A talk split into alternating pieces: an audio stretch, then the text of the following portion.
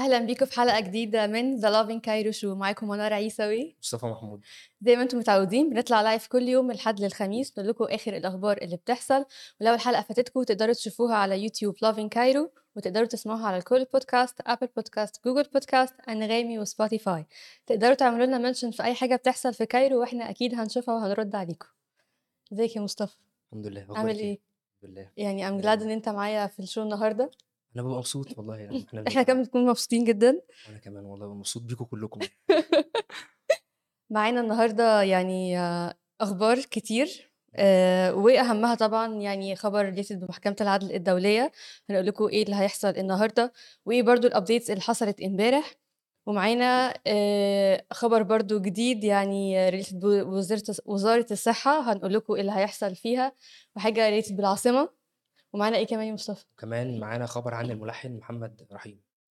آه ده خبر يعني هو شائك خبر شوية. هو شائك يعني هو وحزين شويتين. فآه يعني نتمنى إن هو ما يحصلش بس إن شاء الله لما نيجي هنتكلم عن ال details بتاعته إن شاء الله. Okay خلينا نبدأ بأول خبر معانا إن مصر هتترافع النهاردة ضد إسرائيل في محكمة العدل الدولية.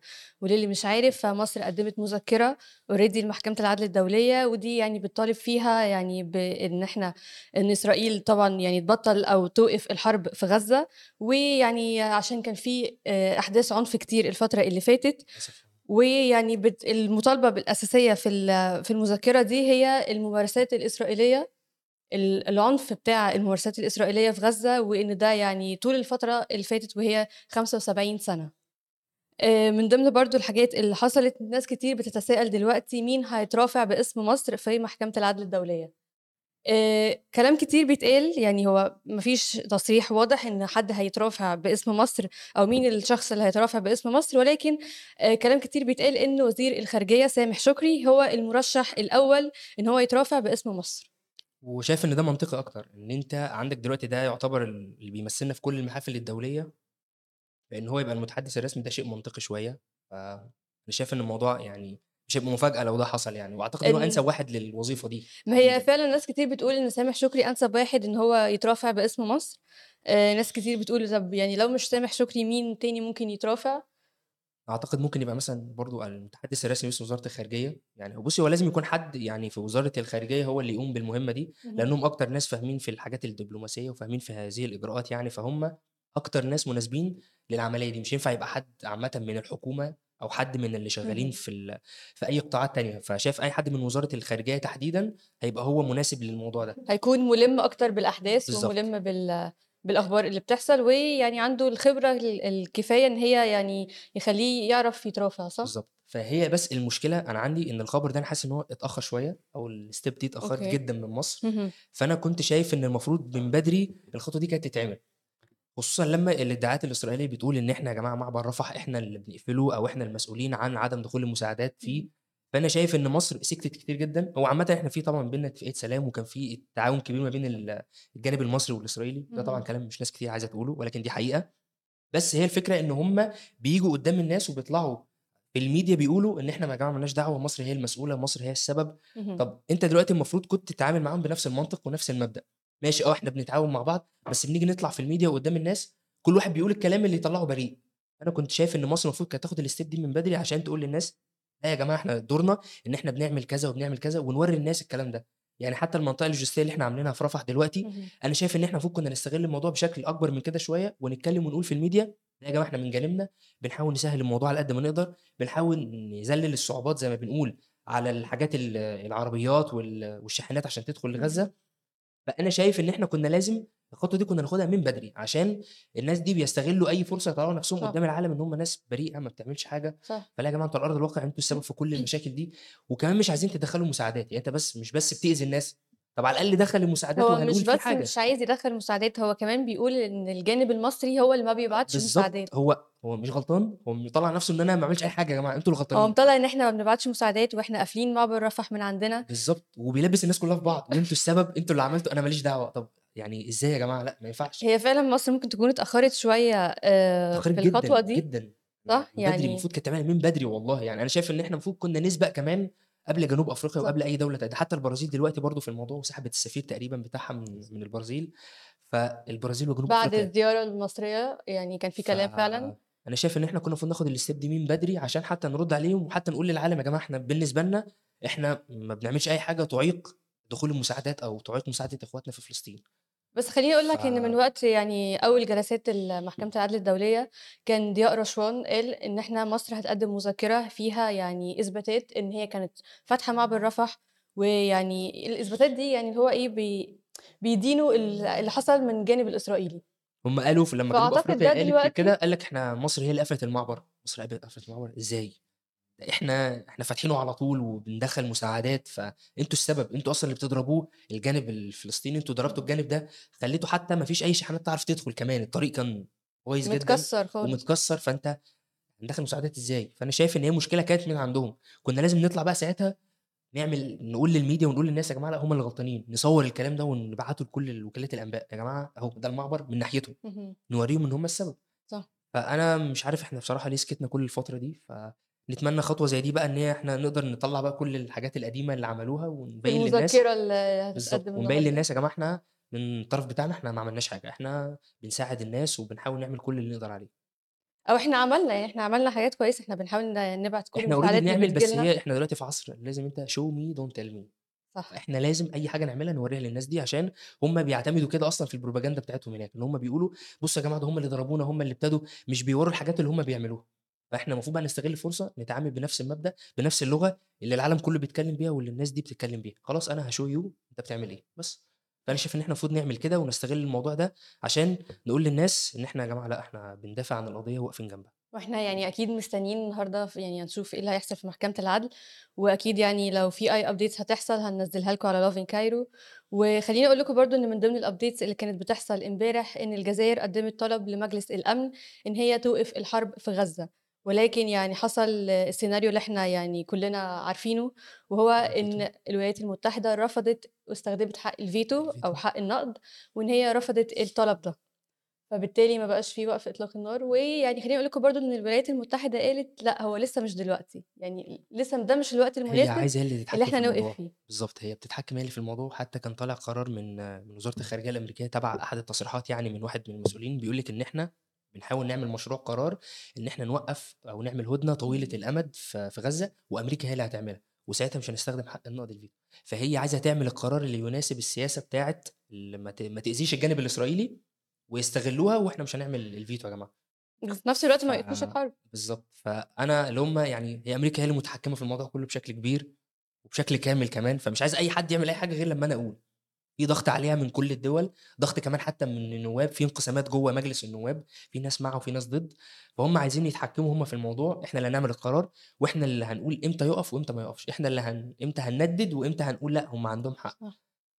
ودي كانت صعب التالتة، جدًا يعني يعني بصراحة. دي كانت المرّة التالتة اللي يتم فيها يعني طلب من مجلس الأمن إن هو يوقفوا الحرب، والمرّة التالتة اللي يستخدم فيها حق الفيتو ضد الحرب، إن هي الحرب تفضل هي تقريبًا الوحيدة اللي بتعمل هي اللي بتستخدم حق النقض يعني الولايات المتحدة آه. وبريطانيا.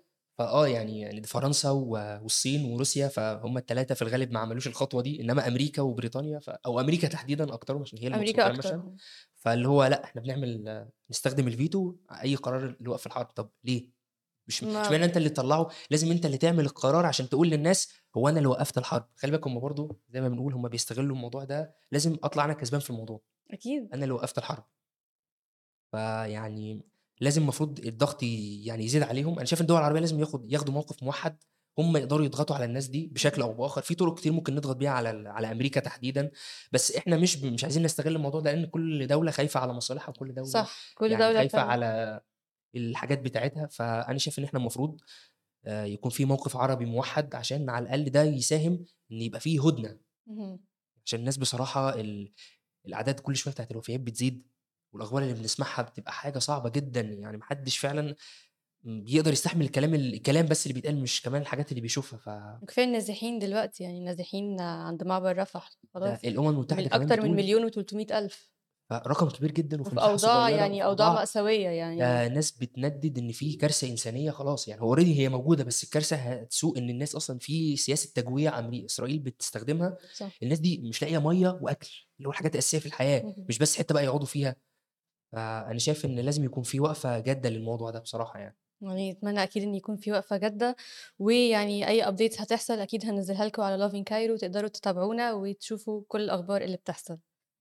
خلّينا ندخل على تاني خبر معانا وهو يعني خبر آه، حزين الخبر معانا ده إيه يعني؟ متأثّر بيه شوية آآ محمد رحيم في إمكانية لاعتزاله الفن.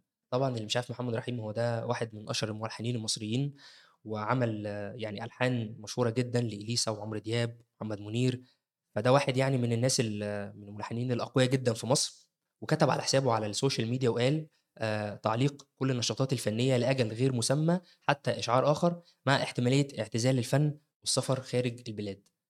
فأنا شايف يعني مش خطوة زي دي أنا بالنسبة لي يعني زعلان ليها جدًا، محمد رحيم واحد من الناس المؤثرين في مجال التلحين في صح. مصر، وحد ناجح جدًا، وصوته كمان حلو جدًا كمان صوته حلو هو كمان بيغني، يعني غنّى ف أغاني برضه كتير. بالضبط، فإن هي خطوة زي دي تتاخد، فأنا شايف إن هي يعني خبر حزين جدًا لكل الناس اللي بتحب الفن، وكانت في كمان أقاويل كانت بتقول إن السبب في ده هي الناس كانت هو بتسأل عن أسباب، يعني هو ما آه، ما وضّحش سبب معيّن، ولكن الناس كانت هنا بقى بتسأل عن أسباب، طَب إيه السبب إن أنت يعني تعتزل الفن وأنت مش كبير يعني أنت سِنّك مش كبير بالضبط، ففي خالص؟ ناس كانت بتقول إن هو عدم استدعائه يعني ل لحفل حفلة الليالي المصرية السعودية، صح. وتركي الشيخ ما دعاهوش لإن كان في حد كان عامل كده زي تويتة أو post فعم وهو عمل لها share هو عمل لها share بس هو ما قالش هو ما بشكل قالش واضح. ليه، بس فكرة الناس يعني قالوا إن هو أكيد كان قصده إن هو طب ليه ما دعوتنيش يعني، فهو حَس إن هو ممكن يكون الكلام ده اتهمِّش شوية في شوية الحفلة. آه، ف وهي برضه الpost كان بيقول إزاي نجم كبير يعني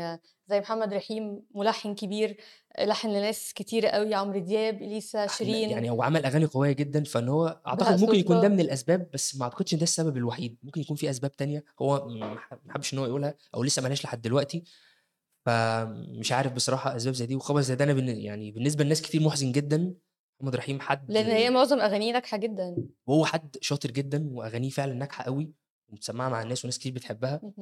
فخبر زي ده أعتقد إن هيخلّي ناس كتير جدًا تبقى زعلانة، ومش عارف ليه الناس اللي عندنا اللي هم بيعملوا حاجات كويسة أو حاجات حلوة، دايمًا يا إمّا مرتبطين بمشاكل أو هم عايزين يعتزلوا ويبعدوا عن الفن.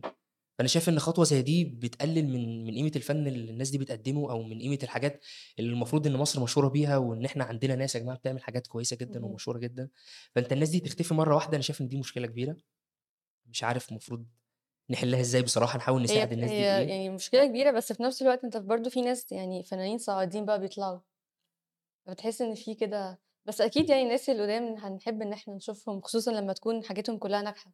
بالضبط، يعني ليه الاتنين ما يتنافسوش، ليه الاتنين يبقوا موجودين مع بعض؟ فأنا شايف إن هو الاتنين يبقوا موجودين، مش لازم حد يبعد يا جماعة، أنتم الاتنين خليكم. موجودين، يعني إحنا بنحبكم أنتم الاتنين، ونفسنا نشوف حاجات جديدة منكم ومن الناس الجديدة كمان برضه حاجات مختلفة وحاجات يعني تبقى مواكبة للعصر شوية، فليه ما يبقاش الاتنين موجودين؟ ليه حد لازم يبعد وحد يكمّل؟ فهو ده الفن عمومًا، أنت مش مرتبط بسِن معيّن وأنت تبطّل لأ، اهم. لو عندك القدرة إنك تنافس اتفضل. صح. فأنا شايف إن خطوة زي دي مش أحسن حاجة، وأتمنى إن هو يرجع عن القرار، زي ما ناس كتير طبعًا خدوا القرار ده ورجعوا عنه، إن شاء الله محمد رحيم يرجع عشان إحنا بنحبك، مستنيينك إن شاء الله. بس أنا أعتقد يعني خطوة زي دي هو يعني ما قالش إن هو هيعملها 100% هو بس قال بيفكّر هو يعني آه، في احتمالية إن هو إمم. يعتزل ويسافر برّه، فدي حاجة يعني محزنة جدًا. يعني سافر وقدّم لنا الفن بتاعك يعني، الغُنى مش لازم تكون موجودة عندنا في مصر، فسافر وقدّم كل الحاجات اللي أنت بتعملها يعني. صح؟ بالضبط، مش لا يعني سافر واعمل اللي أنت عايزه يعني. مصطفى زعلان جدًا. جدًا، يعني ليه يا جماعة ليه بجد ما بلاش الاعتزال ده، الاعتزال دي خطوة صعبة جدًا، لمّا تكون حد كبير بقى وفي السِن وقدّمت حاجات كتير تمام، إنّما أنت لسه يعني صغير مش كبير أوي برضه لدرجة إنّك تعتزل الفن، يعني نتمنى تكون دي يعني حاجة كده عابرة وإن هو يعني ما وإن شاء الله يكون زعلان حاجة، ويرجع، يعني إحنا بنحبك كفنان، إن شاء الله ترجع لنا، ما فيش اعتزال ولا حاجة إن شاء الله، ما فيش اعتزال ولا إن حاجة. شاء الله. خلّينا ناخد آخر خبر معانا وهو خبر آآ related بوزارة الصحة، وهو إنشاء مستشفى تركي مصري في العاصمة الإدارية الجديدة، وده يعني بعد ما وزارة الصحة آآ استقبلت السفير صالح مطلو وده سفير تركيا. آآ المستشفى المفروض هتكون موجودة في العاصمة الإدارية، وده بعد الجهود المصرية التركية اللي حصلت، وبرضه بعد زيارة رجب طيب أردوغان في مصر، وده يعني آه، فيها توطيد أكتر للعلاقات اللي كانت مقطوعة من 11 سنة. المستشفى ما فيش كلام كتير أوي اتقال عنها، بس هي أمّا تكون موجودة في العاصمة الجديدة آآ وسط أو ضمن الإنشاءات الجديدة اللي بتحصل، وده برضه علشان يكون يعني آه، في نسبة إشغال بقى للعاصمة. بالضبط، أنا شايف إن في حاجات كتير بقت تحصل برضه في العاصمة الإدارية الجديدة دلوقتي، عايزين تبقى هي الواجهة دلوقتي بتاعة البلد يعني، ففي حاجات كتير نقل وزارات كتير، بالضبط. البنك المركزي برضه هيبقى هناك. فآه، وخطوة مثلًا زي دي برضه بتوطّد العلاقات ما بين زي ما أنتِ قُلتِ مصر وتركيا اللي هي كانت مقطوعة من فترة كبيرة، فخطوة زي دي خطوة مهمة، إمم. يعني بتُعيد تاني بقى العلاقات ما بين البلدين، ف شايف إن هي ممكن تكون خطوة كويسة تحديدًا موضوع المستشفى برضه دي يعني أتمنى الحاجات اللي هي تبع الصحة أو التعليم دي من أكتر الحاجات اللي في ناس كتير مهتمين بيها شوية. والمفروض نركّز عليها الفترة الجاية يعني في لإن دول كبير قطاعين،. آه، يعني تحديدًا في المستشفيات وال والمدارس، الاتنين دول بالذات بيبقوا فيهم عدد قليل أوي ما بيواكبش الزيادة السكانية اللي مصر بتواجهها الفترة الأخيرة، فأنا اهم. شايف إن دي برضه من الحاجات الكويسة، نتمنى يكون في حاجات أكتر من كده بكتير برضه.